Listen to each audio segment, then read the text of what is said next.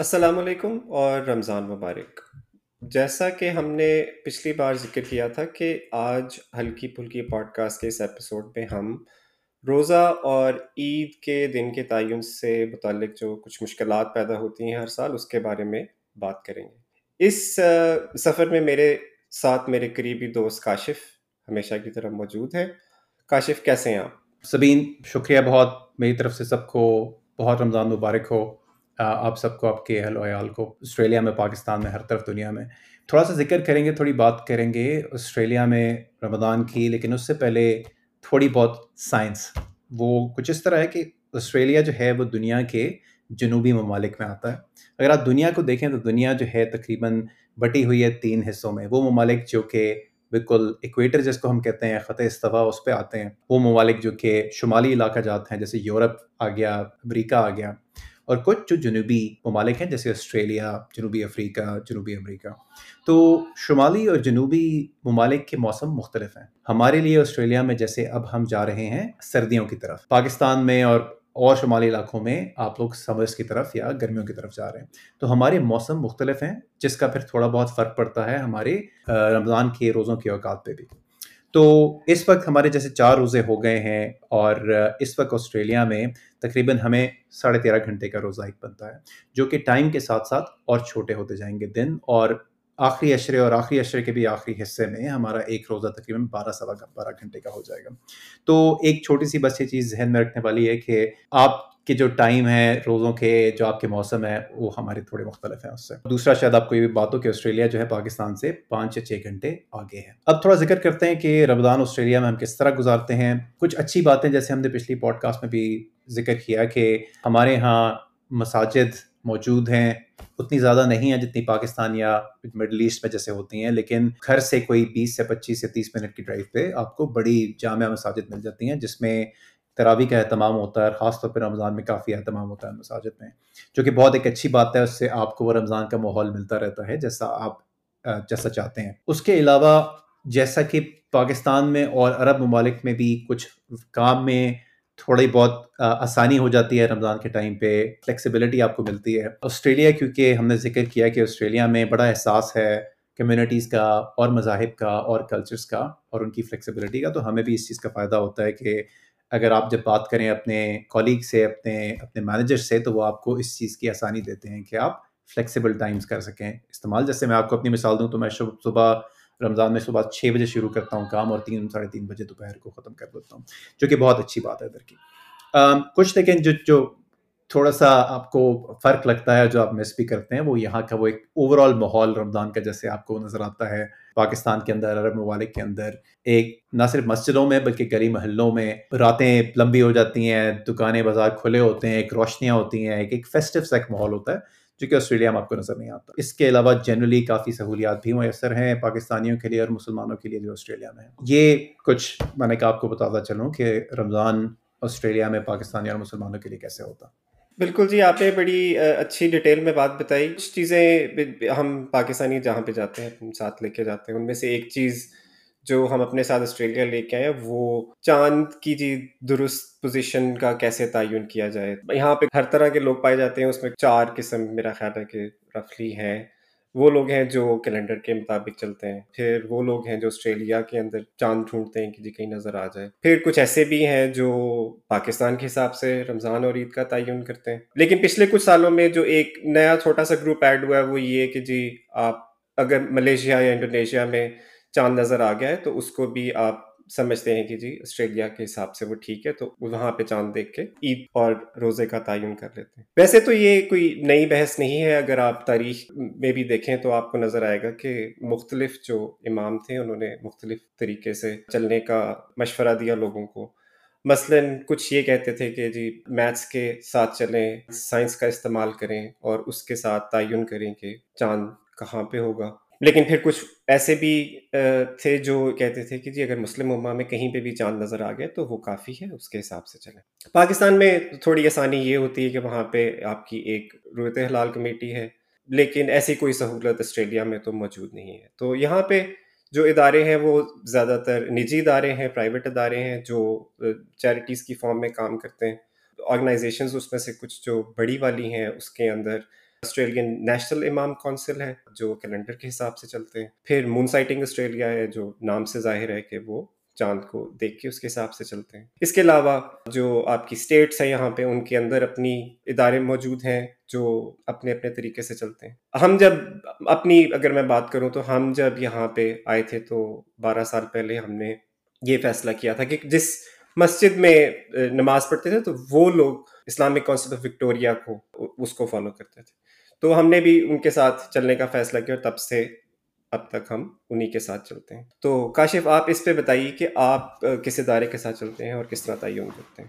دیکھیں جی ہم بھی کچھ چھ سال پہلے تر آئے تھے تو ہمارا ادھر آ کے ہمیں یہ چیزیں پتہ چلی، لیکن ہمارا جوڑ کسی ادارے کے ساتھ اس طرح نہیں ہے۔ ہم جو ٹپکلی جو ہمارا فیصلہ ہوتا ہے وہ اس چیز پہ ہوتا ہے کہ جو ہمارے آس پاس ہماری کمیونٹی ہمارے محلے میں دوست احباب جو مل کے ڈیسائیڈ کرتے ہیں، ہم اس طرح ہم بھی سیلیبریٹ کرتے ہیں، اسی طرح رمضان فالو کرتے ہیں اور وہ دونوں طرف ہم نے کیا ہوا ہے۔ مطلب مون سائٹنگ گروپ جو آسٹریلیا کا ہے اس کے ساتھ بھی کیا ہوا ہے۔ کیلنڈر کے ساتھ بھی کیا ہوا ہے۔ تو ہمارے لیے صرف یہ چیز امپورٹنٹ تھی کہ ہم سب دوست اور جو قریب ہمارے کمیونٹی بنتی ہے، ہمارے سبب میں جس کو کہتے ہیں، وہ عید اکٹھی کریں تو اس کی بیسس پہ ہمارا فیصلہ ہوتا تھا۔ تو ہم کسی ایک فکس اس پہ فالو نہیں کرتے کہ کیلنڈر کو یا یا مون سائٹنگ گروپ کو۔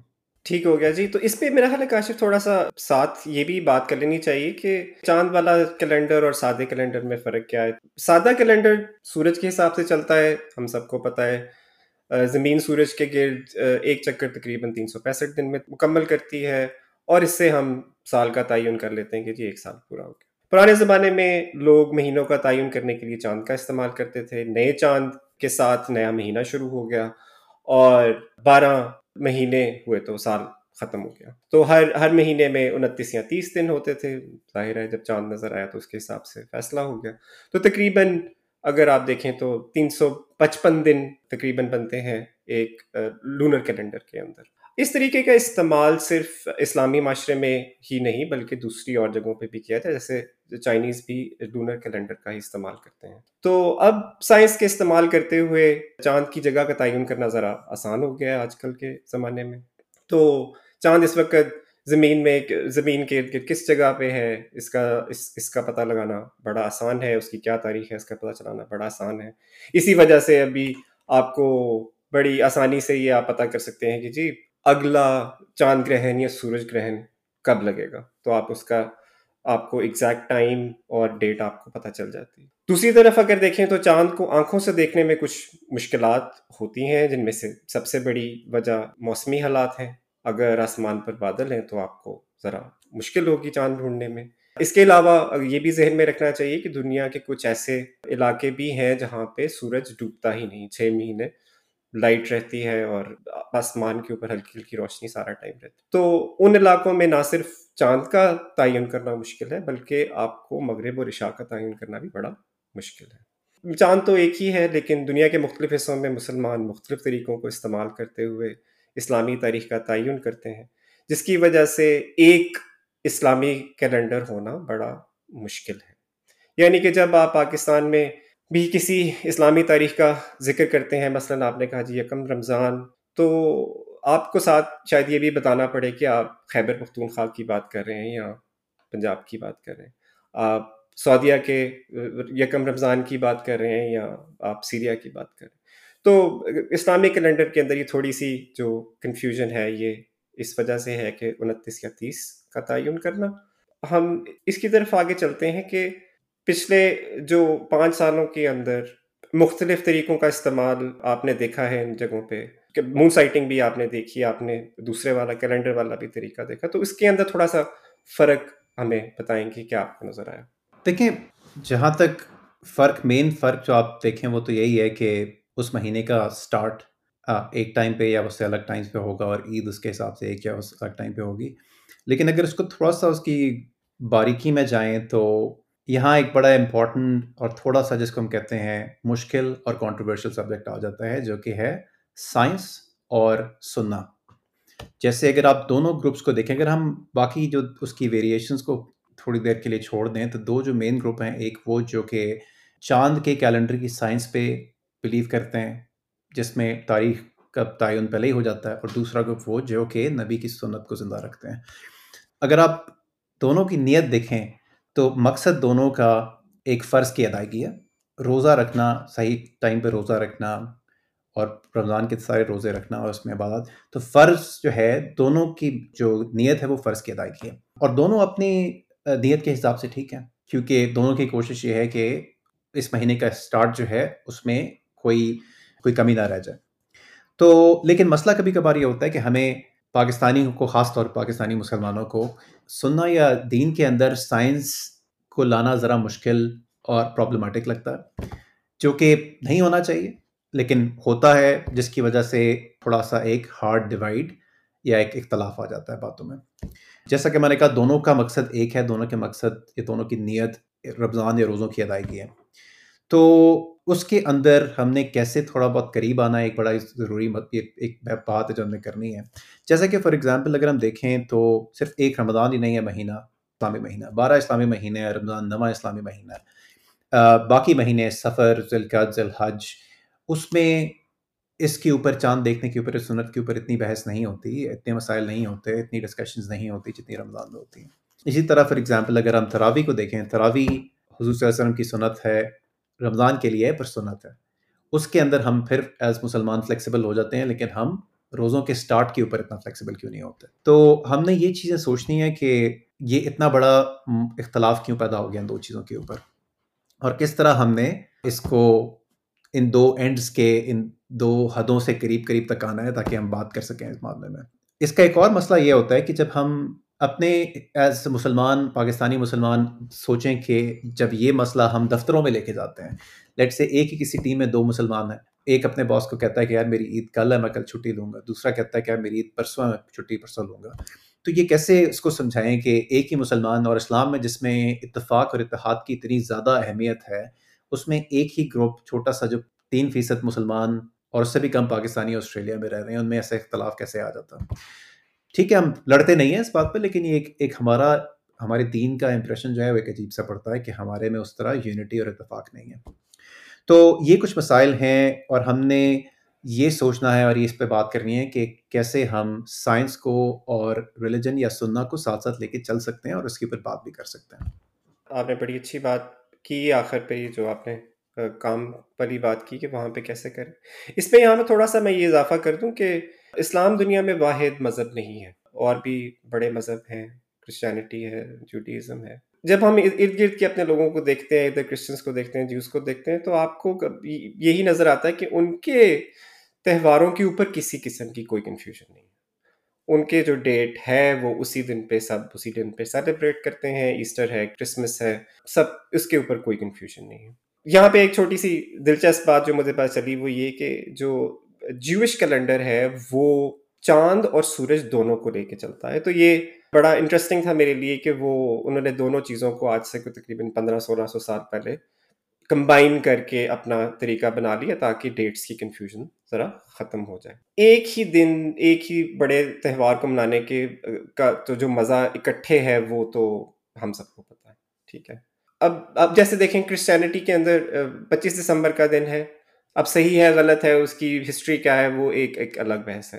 لیکن وہ اکٹھے مناتے ساری دنیا کو پتہ بھی، پچیس دسمبر ان کا دن ہے اور اس دن مناتے ہیں۔ تو آپ کہیں بھی چلی جائیں، ہر جگہ آپ کو کرسمس کی شاپنگ کی ڈیلز نظر آتی ہیں، سارا کچھ نظر آتا ہے، تو وہ بہت آسانی ہے ان کے لیے۔ آپ کو یہ بھی یاد رکھنا چاہیے کہ یہاں پہ صرف پاکستان کے مسلمان موجود نہیں ہیں، یہاں پر دنیا کے مختلف کونوں سے آئے ہوئے مسلمان سیرین ہیں، ٹرکش ہیں، لیبنیز ہیں، ہر طرح کے لوگ یہاں پہ ہر جگہ کے مسلمان شامل ہیں۔ ان کے ساتھ ساتھ ان لوگوں کو یہاں پر ان کی بہت سی مساجد بھی ہیں اور ان میں سے زیادہ تر لوگوں نے اپنی زندگی آسان بنانے کے لیے فیصلہ کیا کہ ہم کیلنڈر کو لے کے چلیں گے۔ تو ان کو بھی یاد رکھنا چاہیے کہ صرف ہم پاکستانیوں کا ہی خیال نہ کریں یا دوسری جو جگہوں سے آئے ہوئے مسلمان ہیں، ان کا بھی خیال کریں۔ اس بات سے بہت تکلیف ہوتی ہے کہ نمازوں کے لیے تو ہم ان کی مساجد میں چلے جاتے ہیں، استعمال کر لیتے ہیں۔ لیکن عید کے دن کے اوپر ذرا مسئلہ ہو جاتا ہے، مشکل ہو جاتی ہے۔ تو میرے خیال میں یہ ضرور یاد رکھنا چاہیے کہ اسلام کے اندر لوگوں کا اتحاد، لوگوں کی آپس میں جو پیار، محبت ہے اور ساتھ چلنے کا اس کے اوپر بہت زور دیا گیا اگر آپ غور سے دیکھیں تو نماز تو آپ گھر پہ بھی پڑھ سکتے ہیں، لیکن مسجد میں پڑھنے پر اس لیے زور دیا گیا تاکہ آپ کا معاشرہ مضبوط ہو۔ کسی بھی تہوار کو دیکھ لیں، چاہے وہ کرسچنس کا ہے، کسی کا بھی ہے، ان سب کی مقصد پیچھے معاشرے کو مضبوط کرنا ہے اور تو اس کا میرے خیال میں اتنا کوئی بڑا مقصد نہیں ہے۔ مقصد یہ کہ لوگ ایک دوسرے کے ساتھ ملیں، ایک دوسرے کے پاس آئیں۔ سوچنے کی بات ہے کہ جس طرح ہم اپنے دو بڑے تہوار ہیں، اگر ان کو ہم اکٹھا کر لیں اور چاہے وہ سیرین مسلم ہے، چاہے وہ لیبنیز مسلم ہے، اگر وہ اکٹھے ہو جائے تو کیا اسے معاشرہ زیادہ مضبوط نہیں ہوگا؟ میرے میرے خیال میں اس کا جواب واضح ہے۔ میں بعض دفعہ یہ بھی سوچتا ہوں کہ اگر ہمارے نبی اگر آ کر ہمارے حالات دیکھیں کہ جی ایک ہی علاقے میں ایک ہی سبب کے اندر دو عید، عیدیں منائی جا رہی ہیں، تو وہ ان کو کیسا محسوس ہوگا؟ وہ ہم سے کیا کہیں گے؟ کاشف، آپ یہ بتائیے کہ آپ کے خیال میں ہم بہتری کی طرف کیسے جا سکتے ہیں؟ سبین، سب سے بڑا جو ہم نے پہلے اپنے آپ سے سوال کرنا ہے، جو ہم نے، میں نے اور آپ نے کیا بھی، کہ کیا یہ مسئلہ حل کرنے کے لائق ہے؟ اتنا بڑا مسئلہ ہے کہ اس کو حل کیا جائے یا اس کو چھوڑ دیا جائے؟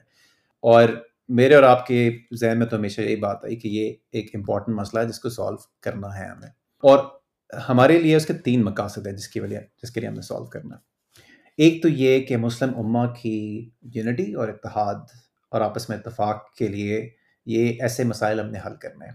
ہم جیسا کہ آپ کو بتایا، تین فیصد مسلمان ہیں آسٹریلیا میں اور اس کا بھی بہت چھوٹی اس کا تناسب ہے پاکستانیوں کا۔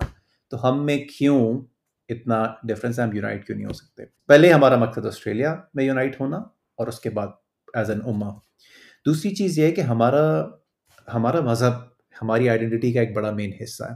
اور ہم چاہتے ہیں کہ اپنے اس مذہب کی آئیڈینٹی کا سب سے بہترین امیج ساری دنیا کو پہنچے، ان لوگوں کے لیے جو ہمارے مذہب کو صحیح طرح سمجھ نہیں چاہ سکتے سمجھتے نہیں ہیں اور سمجھنا چاہتے ہیں، تو ان کو آپ اپنا سب سے بہترین امیج دینا چاہیں گے جو کہ یونائٹیڈ ہو، پہلے مقصد سے ریلیٹڈ اور تیسرا مقصد یہ ہے، ہم نے پاکستانیوں نے خاص طور پہ اسلام کو اپنے لیے بہت مشکل بنا لیا۔ اسلام اتنا مشکل نہیں ہے، خاص طور پہ فرائض کی ادائیگی کے لیے۔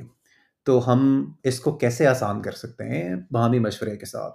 جیسا کہ آپ نے بھی نوٹس کیا ہوگا، ہمیں ہمیشہ ایک گلٹ رہتی ہے ہر پاکستانی کو جو ایک گروپ کو فالو کرے یا دوسرے کو فالو کرے کہ کیا ہم نے کوئی غلطی تو نہیں کر دی؟ چاند دیکھتے ہیں، پہلی بار تو کہتے ہیں، ارے دوسری کا چاند تو نہیں ہے۔ عید آتی ہے تو پھر وہ آپ کو گلٹ ہوتی ہے کہ سب کے ساتھ میں کوئی غلط تو ہم فیصلہ کر لیا۔ تو ہم اس، ہمیں گلٹ میں اس بوجھ کے تلے رہنے کی ضرورت نہیں ہے، ہمیں اس کو حل کرنے کی ضرورت ہے۔ تو اگر آپ ان مسائل کا حل دیکھیں تو چار پانچ ایسی باتیں ہیں جو ہم نے ڈسکس کی جو کہ حل بن سکتے ہیں اس کے۔ اور اگین آپ کو بتا دیں چلیں کہ ہم ریلیجس اسکالرز نہیں ہیں۔ یہ ہماری آبزرویشن ہے جو ہم پچھلے پانچ چھ سال سے رہ رہے ہیں۔ اس کی اس کے بعد جو ہمیں لگا کہ یار یہ کام کچھ ہو سکتے ہیں۔ ان کو کرنا چاہیے۔ اور آپ بھی، آپ کی رائے، آپ کا فیڈ بیک بھی ہم ویلکم کرتے ہیں اس معاملے میں۔ تو پہلا پہلا حل تو جی بہت سادہ ہے کہ کچھ نہ کریں۔ جیسا سب کچھ ہو رہا ہے ویسے چل دیں لیکن کچھ نہ کرنے کا بھی ایک طریقہ ہے۔ یہ بڑا ضروری پوائنٹ ہے۔ کچھ نہ کرنے کا طریقہ یہ ہے کہ ہر ایک کی نیت کے اوپر شک نہیں کرنا۔ جو سنت کو زندہ رکھ رہے ہیں نبی کی، نبی صلی اللہ علیہ وسلم کی، وہ بھی ایک اچھا کام کر رہے ہیں، بہت اچھا کام کر رہے ہیں۔ جو کہ بہت پرسائز سائنس سے جڑا ہوا حل چاہتے ہیں، وہ بھی بہت اچھا کام کر رہے ہیں۔ بیکاز ہم نے جیسے کہا کہ فرض کی ادائیگی مین مقصد ہے۔ ایک دوسرے کی نیت پہ شک مت کریں، ان کو جج نہ کریں، کیونکہ جج کرنا صرف اللہ کے ہاتھ میں۔ دوسری آپشن یہ ہے کہ کچھ ممالک میں، اکثر مغربی ممالک میں بھی بہت جگہوں پہ یہ تہوار اور رمضان وغیرہ کا وہ الائن کرتے ہیں اپنے آپ کو سعودی کے ساتھ۔ وہ سعودی کے ساتھ مل جاتے ہیں۔ اور یہ بھی ایک کوشش ہے مسلم اما کو ساتھ اکٹھا کرنے کی کہ سعودی کو ہم ویسے ہی کافی حد تک اپنے دین، اپنے مذہب کا سینٹر مانتے ہیں، اس کا مرکز مانتے ہیں، تو اس میں ہم کیوں فالو نہیں کرتے اس کو؟ لیکن اگین اس کے اندر بھی اس کو فالو کرنے میں بھی جو ہماری جو یہ ادارے ہیں جو آسٹریلیا میں، ان کو اکٹھا ہونا ان کا بڑا ضروری ہے۔ تیسری چیز جی جو کہ یہاں کافی زیادہ فالو بھی ہوتی ہے، وہ یہ کہ اپنی جو آپ کی قریبی مسجد ہے، جو بڑی مسجد ہے، بڑی مسجد اس میں امپورٹنٹ ایک فرق ہے، جو جامع مسجد ہے، اس کو فالو کریں۔ اور اگر وہ کیلنڈر کی طرف جا رہے ہیں تو آپ اپنی مسجد کو پھر کیلنڈر کی طرف سے ان کا رمضان سٹارٹ کریں اور روزے رکھیں۔ اگر وہ مون سائٹنگ کی طرف جا رہے ہیں تو آپ مون سائٹنگ کی طرف کریں۔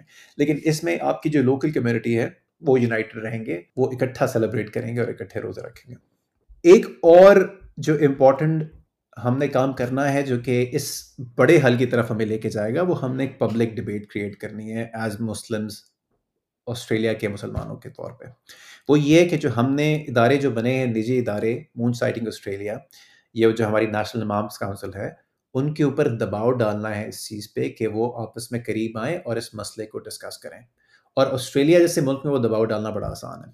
تو ہم نے یہ کوشش کرنی ہے کہ ہم جو مسلمان ہیں، در پانچ چھ لاکھ مسلمان ہیں، وہ اکٹھے ہوں اور اس چیز پہ پریشر ڈالیں کہ آپ مل بیٹھیں ڈسائڈ کریں آسٹریلین مسلمانوں کی یونٹی اور اتفاق کے لیے کیسے ہم ایک ٹائم پہ اس کو سیلیبریٹ کریں اور وہ ڈفرینسز ختم کریں۔ تو یہ تو جی کچھ جو تین چار آپشنز ہم نے ڈسکس کی جو کہ حل ہیں اس کے پر آپ سب کی رائے، آپ کا فیڈ بیک جیسا کہ ہم نے کہا ہم ریلیجس اسکالرز ایکسپرٹس نہیں ہیں، یہ تو ہماری آبزرویشنز اور ہمارے یہاں رہنے سہنے کے بعد جو ہم نے چیزیں سیکھی اس کے اوپر بات کر رہے ہیں۔ اور کوئی بھی ہو سکتا ہے کوئی ایک حل اس کا نہ ہو، اس کے کوئی دو تین حل ہوں جو ہم نہ بات کر رہے ہوں جن کے اوپر، تو آپ کی رائے، آپ کا فیڈ بیک بھی اس پہ بہت زیادہ ویلکم اس کے ساتھ ہم جی کافی قریب پہنچ چکے ہیں اپنی پوڈ کاسٹ کے اس ایپیسوڈ کے اختتام پہ. سبین، آپ کی کیا پارٹنگ تھاٹس آخری کچھ باتیں؟ شکریہ کاشف. آپ نے بڑی اچھی باتیں کی. آئی تھنک آپشنز جو آپ نے بتائی ہیں اور آبجیکٹیوز کی جو بات کی، یہ سوچنے پہ ہمیں مجبور کرتا ہے، کرنا چاہیے. وہ میں ہمیشہ یہ کہتا ہوں کہ جی وہ کیا کہتے ہیں کہ جی اللہ تعالیٰ نے آپ کو زبان ایک دی ہے، کان دو دیے ہیں۔ تو دوسروں کو سننا بڑا ضروری ہے میرے خیال میں بولنے کم سننے زیادہ۔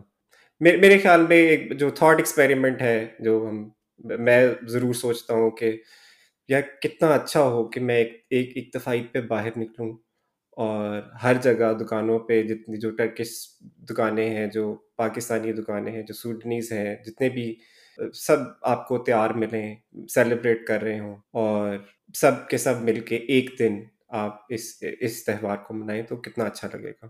آخر میں یہ ضرور کہنا چاہوں گا کہ یہ یاد رکھیے کہ اسلام کے اندر اللہ تعالیٰ کے حقوق تو ہیں ہی، لیکن اس، اسلام شاید واحد وہ مذہب ہے جس کے اندر حقوق العباد، لوگوں کے حقوق کا بہت زیادہ زور ہے۔